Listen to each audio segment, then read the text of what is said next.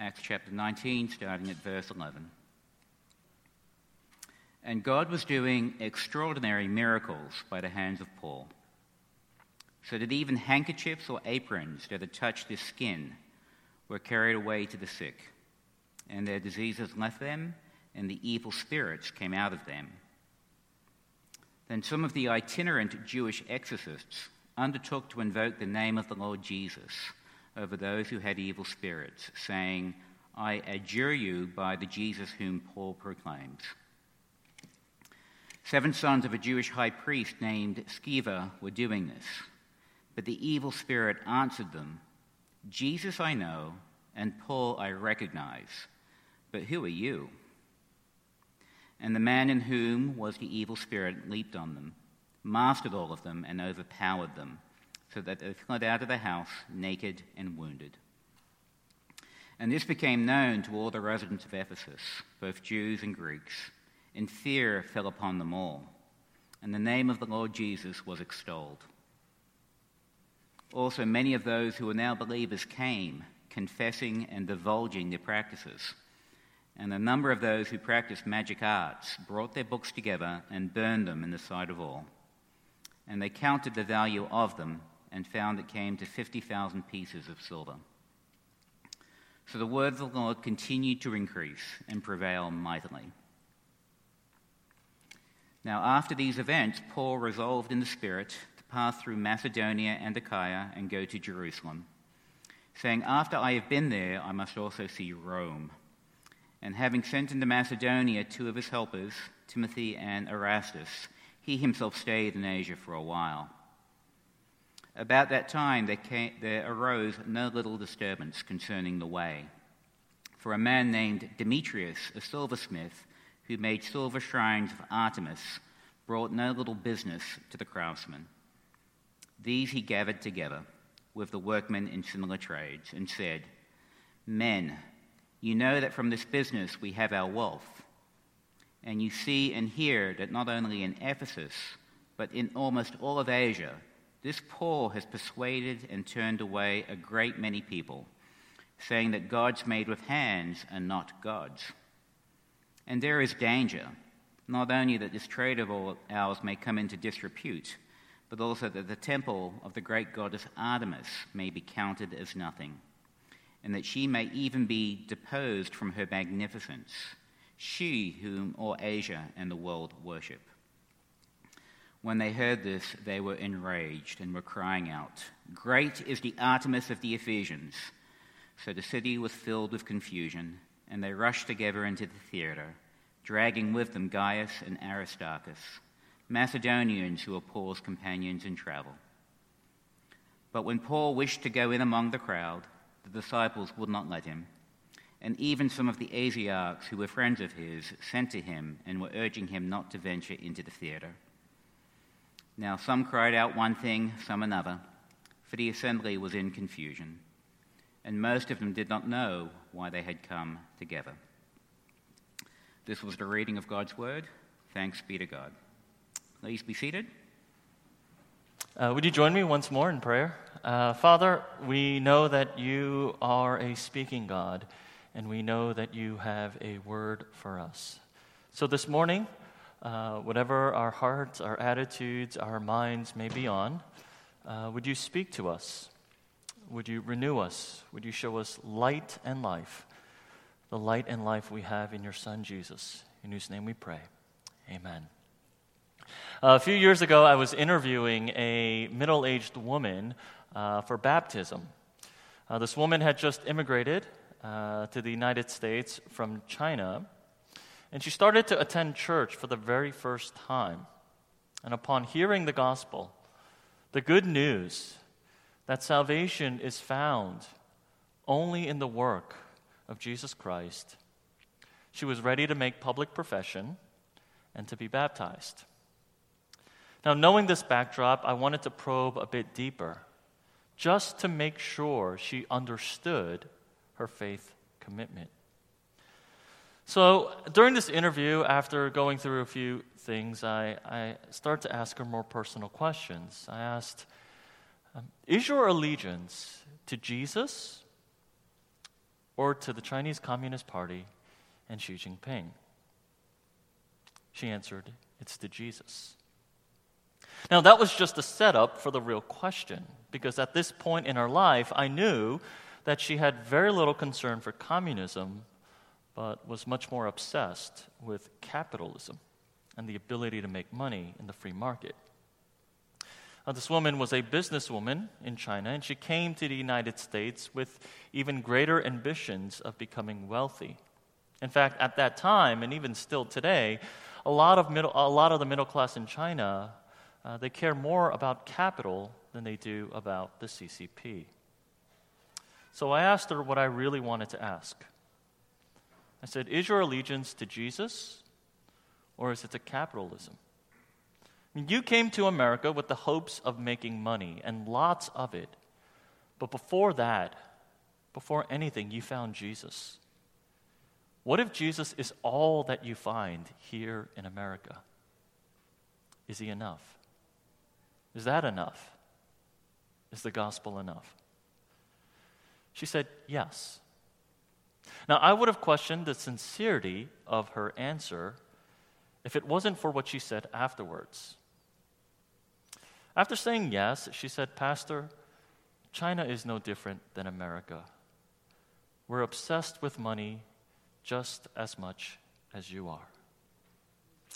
And then she said, while my commitment is to Jesus, surprisingly, I see that people in the church still worships money today. I was left speechless because here she was a new Christian in a new country, having heard the gospel not so long ago, but she seemed to have a better grasp of it than most of our church members. Now, church members, not you, because this was a different church. From then on, after this interview, we started to talk about the lordship of Jesus Christ. What does it mean when we say that Jesus is our Lord and our King? What does it mean when we say that Jesus is Lord over my life and the world? We started to talk about how the gospel disrupts our lives, how it changes our value systems, and yet, at the same time, how it leaves us so satisfied and so fulfilled. It was one of the most memorable baptism interviews I had ever been a part of. We didn't just recite all the right answers. We didn't just say, yes, I'm a sinner, Jesus died for me, he went to the cross, he rose again. We didn't just recite all these answers, but we started to talk about what that means and how the truth ought to transform our lives. This is what Paul calls the power of the gospel. When we say something has power, we mean that it has the ability to change, to impact, to affect. That's what power is. And this is what we've been seeing throughout Acts. What happens when the gospel is proclaimed? We see impact, change, transformation, disruption, wherever and whenever the good news of Jesus is proclaimed. We find that it changes individual lives, as we saw in the case with the Ethiopian eunuch. We see it threatens and challenges the status quo of the Pharisees and the Sadducees. It impacts the Jewish community and how it accepts Gentiles. And today, in this passage in Acts 19, we'll see how the gospel challenged the idols of the entire city, turning its culture and its economy upside down.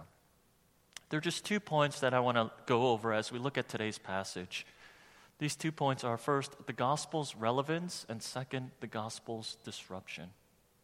The gospel as being relevant and the gospel as being disruptive.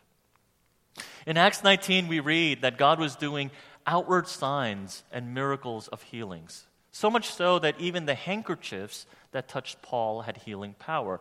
Read with me verses 11 and 12. This is what it says. On the next slide, it says this: and God was doing extraordinary miracles by the hands of Paul, so that even handkerchiefs or aprons that had touched his skin were carried away to the sick, and their diseases left them, and the evil spirits came out of them. See, this is how the gospel came to Ephesus. Now, reading this, you might be wondering, why doesn't this happen in every city?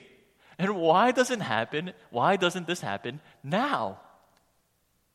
See, there's something about Ephesus that you have to understand. Ephesus, back then, was a city with a distinguished magical pedigree. Most notably in Ephesus was something called the Ephesia Grammata, which translates literally the words of Ephesians or the sayings of Ephesians. And this saying was actually 6 well-known words that people believed to have some sort of magical power. These words were inscribed on important monuments. I have a picture of the temple of Artemis, the now temple, what remains of it. But back during Paul's time, the temple of Artemis was one of the 7 wonders of the world, and everyone came to see it, and inscribed on the temple and on the statue were these 6 magical words. The people in Ephesus recited these words thinking that the incantation of them would have magical effects. We also find in today's passage a number of people practicing magic or sorcery, most notably the 7 sons of Sceva. So, there's a city that is known for their magical pedigree, and when the gospel comes to the city, how does it come? It comes with outward signs of great power and even greater healing. See, this gives us a window into how gospel ministry works. When Paul goes to Athens, how is the gospel presented? Rationally, logically, with arguments. Why? Because intellect was the idol of that town. When the gospel goes to Jerusalem, what does it confront? How does it dialogue and converse? It converses with the practices and the customs of Judaism.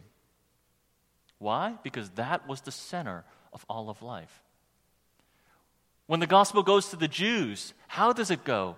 Well, Paul, he enters into the synagogue, the place where Jews gather, and he reasons with them from what? From Moses and the law. When it comes to Ephesus, this Gentile city that's filled with magic and sorcery, the gospel manifests itself through outward signs because the culture of that city was heavily influenced by magic. See, we find that throughout Acts, wherever the gospel goes, the work of the Spirit is never stale. You see, the Spirit doesn't just cookie cut, it doesn't replicate the same method and the same ideas over and over again. The Spirit of God doesn't recycle the same works wherever it goes. Instead, at every location, to every people, the Spirit brings the gospel fresh, addressing the current idols of that town, those people, and it brings disruption to the present situation. You know, one thing that never happens in Acts is that the gospel, the good news of Jesus, is never dismissed as being irrelevant. It'll incite riots, or it will bring about faith. It will bring about persecution or commitment. Everyone finds the gospel to be relevant and intriguing. Even kings and rulers listen to it intently. The gospel was never dismissed as irrelevant or stale. It was never considered old news. It was good news to some and a stumbling block to others. This is how the gospel works. Wherever it goes, it addresses the people, the situation, the idols of that place. And the Spirit works through that. You know, while the Spirit is innovative, contextual, you know, I often find that we as Christians in the church, we are so unimaginative. And we lack creativity and relevance and how we engage in gospel ministry. Remember, the Spirit is never stale. The Spirit never recycles the same methods over and over again. But I find that we, as the church and Christians today, we keep thinking about what worked in the past. We're fixated on how the gospel changed my life in the past.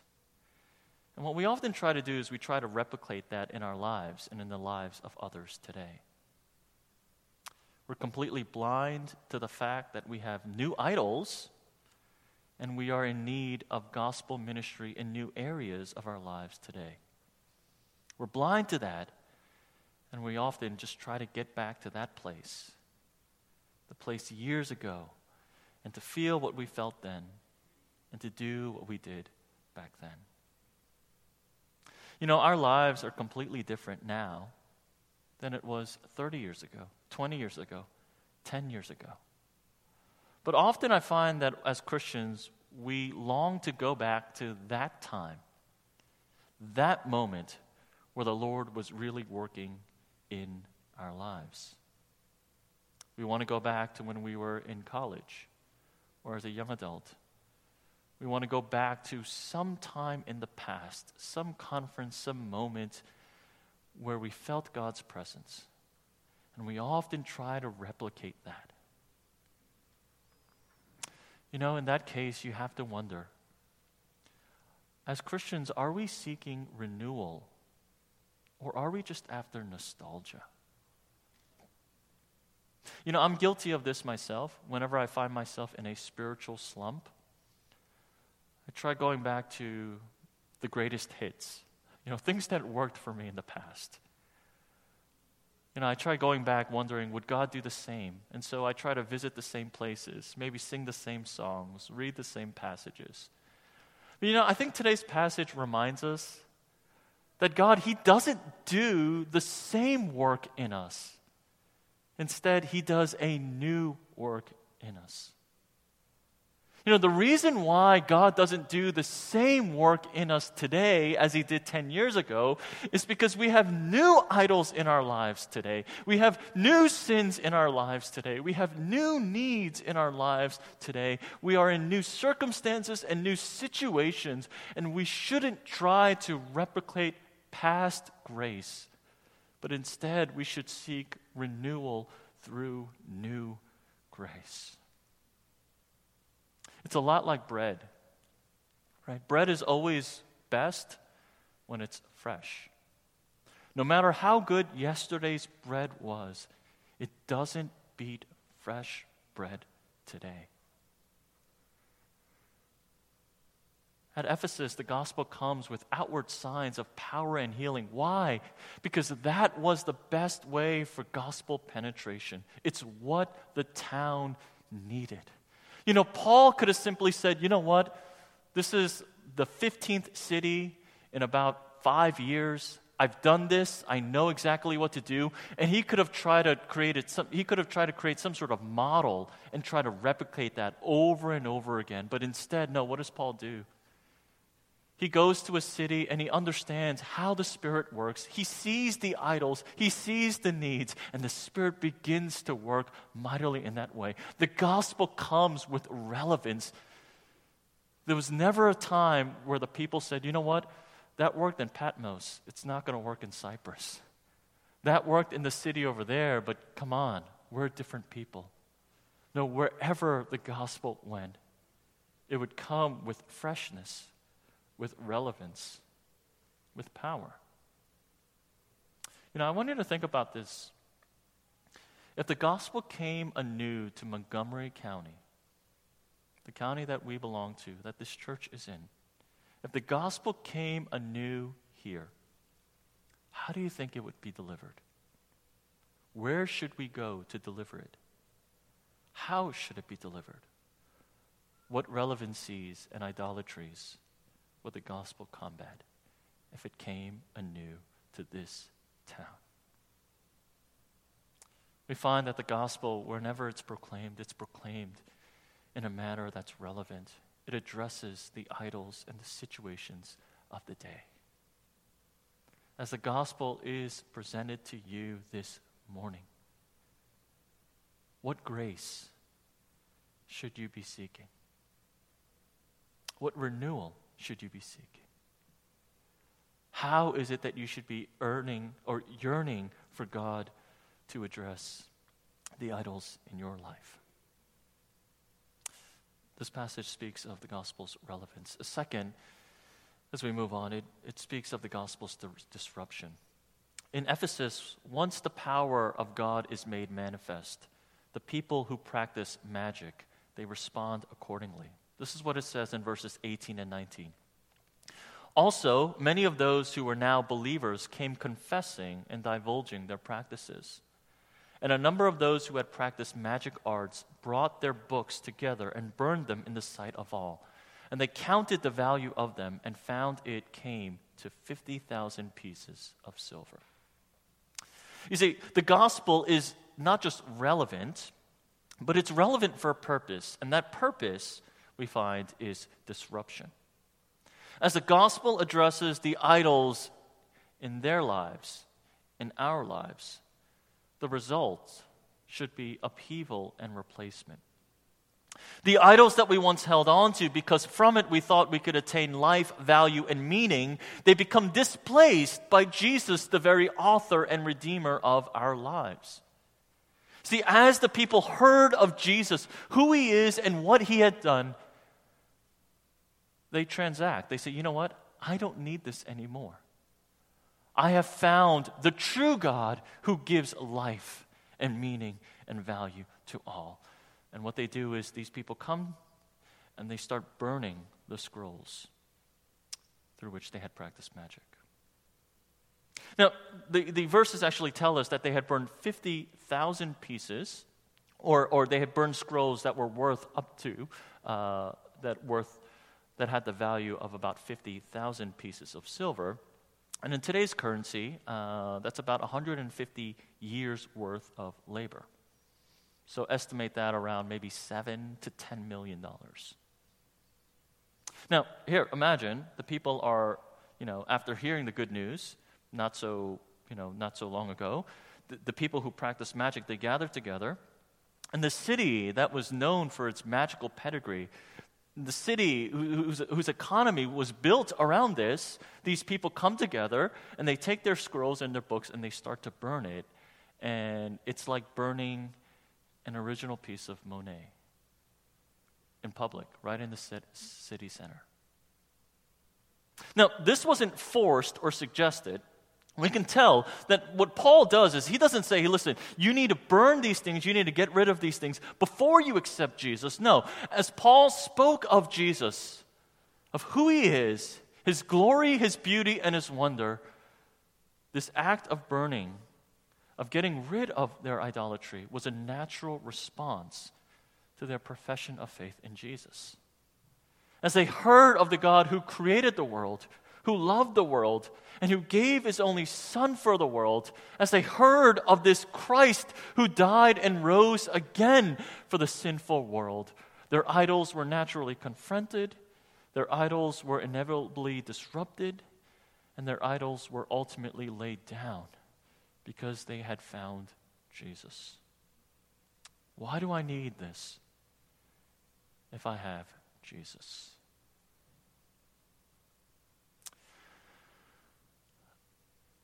As a modern-day Christian, whenever, as I read this and see the value that is just going up in flames and smoke and just dissipating into the air, you can't help but notice, man, why did they do this? Couldn't they have done something else with it? I want you to notice that the people, they don't attempt to sell their books in hopes of giving it back to mission work.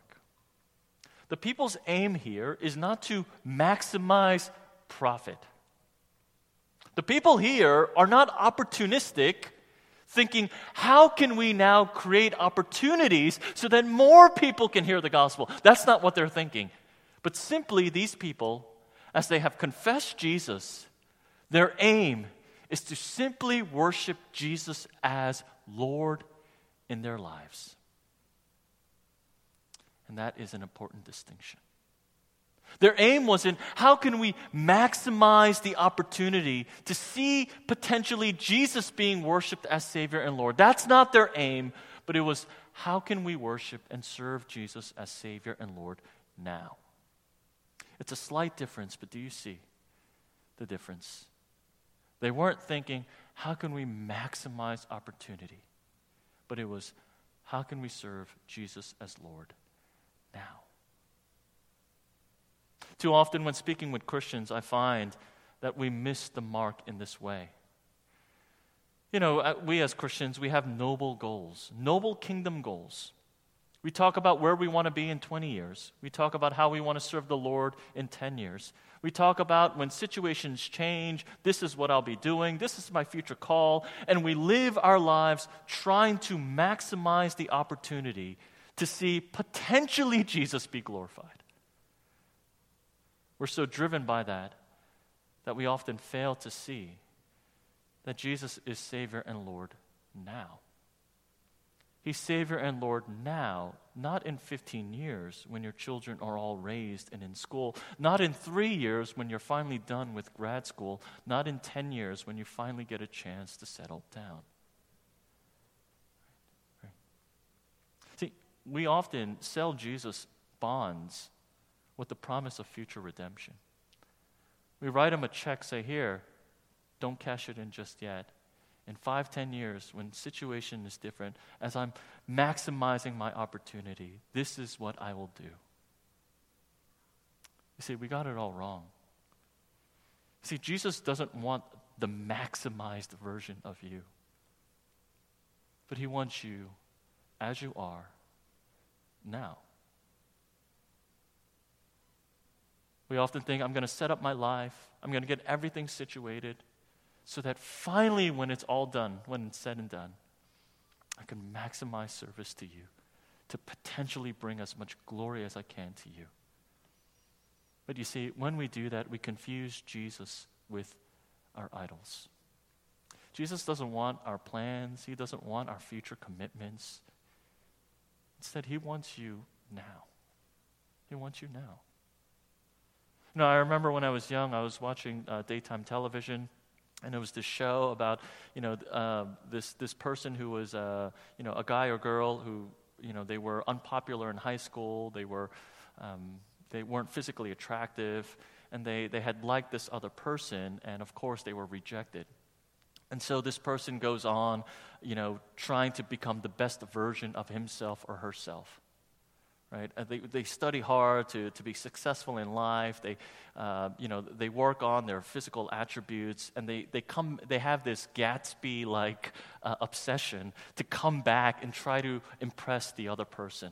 And on this daytime television show, you know, they would bring the person on, and you know, they would show pictures of this person who had liked him or her, and they would talk about it, and all of a sudden, he or she would come out, and it would be this huge surprise.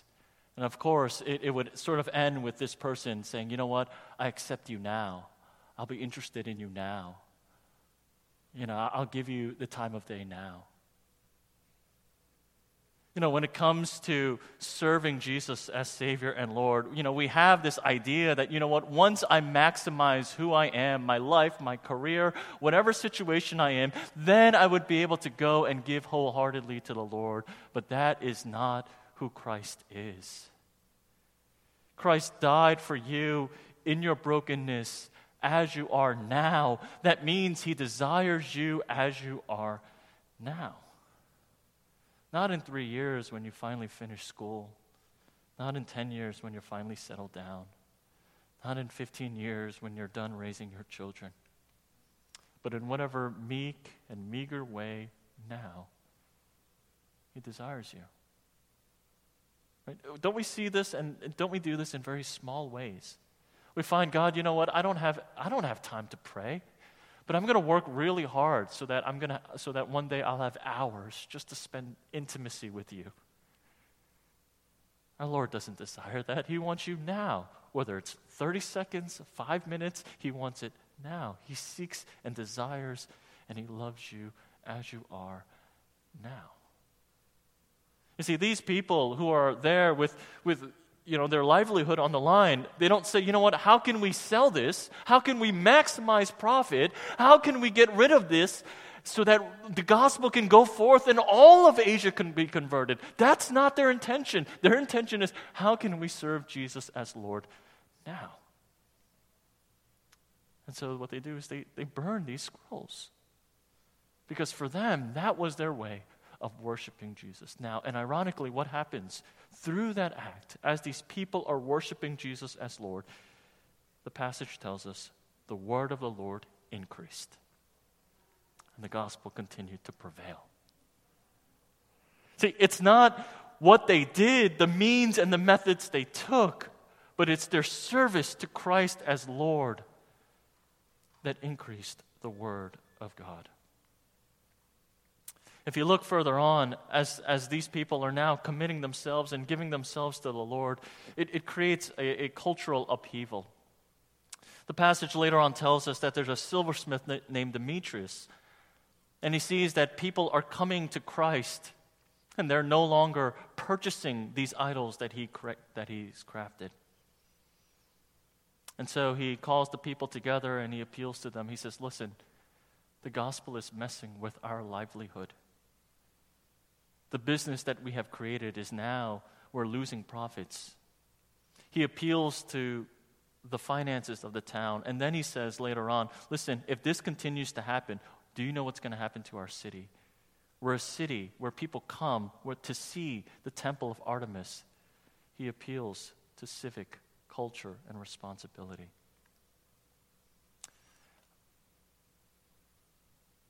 As the gospel is proclaimed in Ephesus, we find two different types of responses. Demetrius, who finds that the gospel is now affecting his pocketbook, and we find these other magicians who are willing to give up everything, their livelihood, because they had discovered Christ as Lord. Do you see the way in which the gospel is presented? Do you see the way in which the gospel is working in this city? It creates a divide. Either you understand the worth and the value of Jesus and what he has done, or you find it to be threatening to you and to your plans. You know, whenever I speak with Muslim converts, I find that they often get it right. Because their lives, their culture, their background is so different from Christianity, when they become a Christian, so much of their lives are transformed. Often, they are disowned by their parents. They're ostracized from their community. They change their culture, their diet. They change so much about their lives. And when they come to grips with this, you know, I often find that Muslim converts, that they understand the transforming and disrupting nature of the gospel. You know, when we compare that to us, you know, we think that we are a Christian culture and a Christian nation, that the gospel just comes and conveniently just slides into our lives, and we think that it's a good fit. And if that's the case, if there is no gospel disruption in your life, I think we've missed the point on what the gospel does. So let me end today's message by going back to the original question, but making it more personal. If the gospel comes afresh to you this morning, how is it relevant? What idols would it address? And what disruption will it bring? You know, all of us we have something where we say, you know what, Jesus, you can be Lord over everything except for this one little thing. This I cannot have you Lord over. And until the gospel actually comes face to face with that, until the gospel actually transforms that, we have misunderstood or we've missed the point entirely. The city of Ephesus was in some ways like a New York. It was a financial hub. It was an economically robust city. They had tourism and magic and all sorts of things where people flocked to. And as the gospel comes into this city, what it does is it transforms it. It flips it upside down. And as the people come to grips with that, there are two responses. Jesus is Lord, or he's messing with my life. Which of the two is it for you this morning? Would you see Jesus as beautiful and glorious? And would you submit to him as Lord and Savior? Join me in prayer at this time.